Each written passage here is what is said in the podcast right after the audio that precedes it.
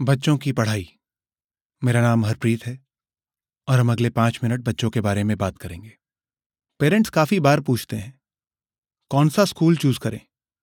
ए वाला या बी वाला?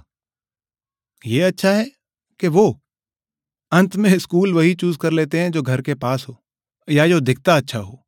अरे यार, फ्लैट थोड़े खरीद रहे हैं। कौन सा बोर्ड चूज़ करें? सीबीएसई आईसीएसई या इंटरनेशनल बोर्ड? इसका जवाब भी मिल जाता है। कि अगर आप चाहते हैं कि बच्चा आईआईटी करे तो सीबीएसई में ही रखो।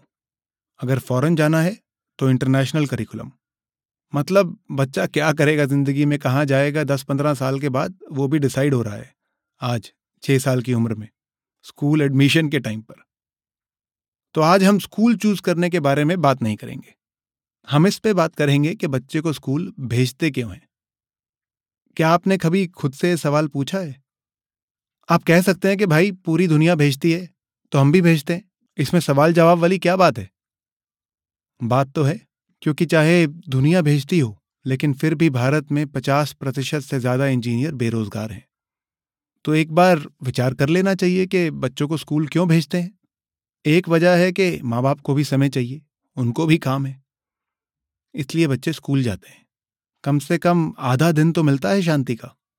ये काफ़ी प्रैक्टिकल कारण है। दूसरा ये कि सब बच्चे जाते हैं। अब हमारा बच्चा घर में क्या करेगा? ये बात भी सही है। हम आजकल न्यूक्लियर फैमिलीज़ में रहते हैं छोटे छोटे परिवारों में।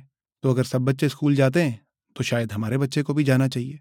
और माता पिता को भी पढ़ाना नहीं आता, और पढ़ना ज़रूरी है। हाँ अब आए मुद्दे की बात पर, पढ़ाई पर, कि बच्चे पढ़ने के लिए स्कूल जाते हैं। तो क्या होती है ये पढ़ाई जो करने बच्चे स्कूल जाते हैं? पढ़ाई एक तरह से देखा जाए तो दुनिया का ज्ञान है नॉलेज है, जो कहते हैं कि स्कूलों में बताया जाता है। Maths, science, English geography history, ये ज्ञान की शुरुआत तो ए, बी, सी और एक, दो, तीन से होती है। लेकिन इसका कोई अंत नहीं है। कितना भी ज्ञान दिया जा सकता है। एंडलेस है और आजकल के ज़माने में यूजलेस भी। आज से तीस चालीस साल पहले तक ज्ञान का महत्व ज़्यादा था। इंपॉर्टेंस थी। लेकिन अब हर दिन नॉलेज की, ज्ञान की इंपॉर्टेंस कम हो रही है। दुनिया पहले से बहुत तेज रफ्तार से बदल रही है। खेतीबाड़ी इंसानों ने दस हज़ार वर्ष पहले शुरू की। मशीन्स तीन सौ साल पहले आई। कंप्यूटर्स को आए पचास साल ही हुए हैं और मोबाइल तो आजकल सबके हाथ में है। दुनिया बहुत तेज़ी से बदल रही है। लेकिन हमारा पढ़ाने का तरीका वहीं अटका है। बाबुओं की नौकरियाँ कंप्यूटर खा रहा है।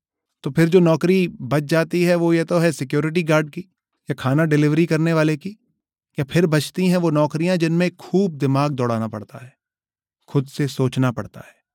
और हमारे काफ़ी स्कूल अभी तक ज्ञान बांटने में ही जुटे हैं। स्कूल में टीचर क्लास के सेंटर में खड़ी है, कुछ बोल रही है, पचास बच्चे सुन रहे हैं, समझ में चाहे कुछ ना आ रहा हो। ट्रिग्नोमेट्री पढ़ाई जा रही है किताबों में, लेकिन कुछ बनाने में उसका इस्तेमाल नहीं हो रहा। स्कूल की परीक्षा में कौन से सवाल आने हैं, ये पुराने साल के पेपर देखकर पता है। शब्द पता है, परिभाषाएँ याद हैं, लेकिन उनकी समझ नहीं है। इसलिए ट्यूशन भी चालू है। जो बच्चों के खेल का समय है, वो ट्यूशन में जा रहा है। अगर स्कूल में पढ़ाई हो रही होती तो ट्यूशन की क्या ज़रूरत? प्रश्न खाली वही हैं जिनका एक जवाब हो सकता है। जिनकी मार्किंग करनी भी टीचर के लिए आसान हो। शायद कंप्यूटर ऑटोमेट कर दे। ऐसे ज्ञान वाले प्रश्नों का आजकल के गूगल के ज़माने में क्या फ़ायदा? अच्छे बच्चे वो जो टीचर की बात सुने।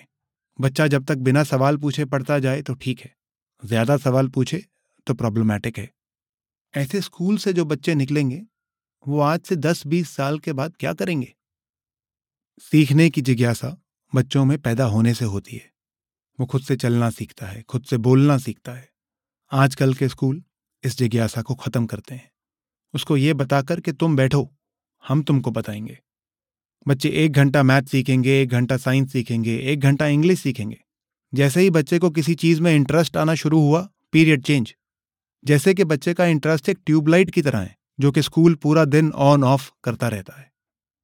अगर एक टॉपिक खत्म हो जाए तो उसके बारे में पढ़ाई खत्म। आप और नहीं पढ़ सकते। आप ये बताइए कि एक उम्र के बच्चों को साथ में एक क्लास में डाल के क्या फ़ायदा? हम जब अपनी नौकरियों में काम करते हैं तो एक दूसरे की उम्र देख के नहीं करते। आजकल 25 साल के यूथ सीईओ हैं और 50 साल के लोग उनको रिपोर्ट करते हैं। एक उम्र के बच्चे एक दूसरे से ज़्यादा नहीं सीख सकते। लेकिन अगर स्कूल में एक ही क्लास में अलग अलग साल के बच्चे हों, साथ में पढ़ें तो एक दूसरे से सीख सकते हैं। छोटा बच्चा बड़े से सीख सकता है, बड़ा बच्चा छोटे की मदद कर सकता है। ऐसे स्कूल ढूंढिए। ऐसा स्कूल जहाँ बच्चों को पढ़ाया नहीं जाए, बट सिखाया जाए। जहाँ वो अध्यापक से नहीं एक दूसरे से सीखें। ऐसा स्कूल हर जगह नहीं होता। परंतु काफ़ी बार ऐसे अध्यापक मिल जाते हैं, जिनका ऐसा विश्वास होता है कि बच्चे समझदार हैं। उनको पढ़ाना नहीं है, सिखाना है। अगर सिखाने वाला स्कूल ना मिले तो सिखाने वाला टीचर ढूंढिए। बच्चे को ऐसे स्कूल भेजिए। बच्चों को स्कूल ज़रूर भेजिए। बस ये ध्यान रखिए कि सब कुछ पढ़ने के चक्कर में उसकी सीखने की जिज्ञासा खत्म ना हो रही हो। मेरा नाम हरप्रीत ग्रोवर है। आपने मेरे साथ अपने बच्चों के लिए पाँच मिनट बिताए। इसके लिए मैं आपका शुक्रगुजार हूँ। अगर इस एपिसोड में कही गई बात आपको अच्छी लगी तो इसे अपने दोस्तों के साथ शेयर कीजिए। फिर मिलेंगे।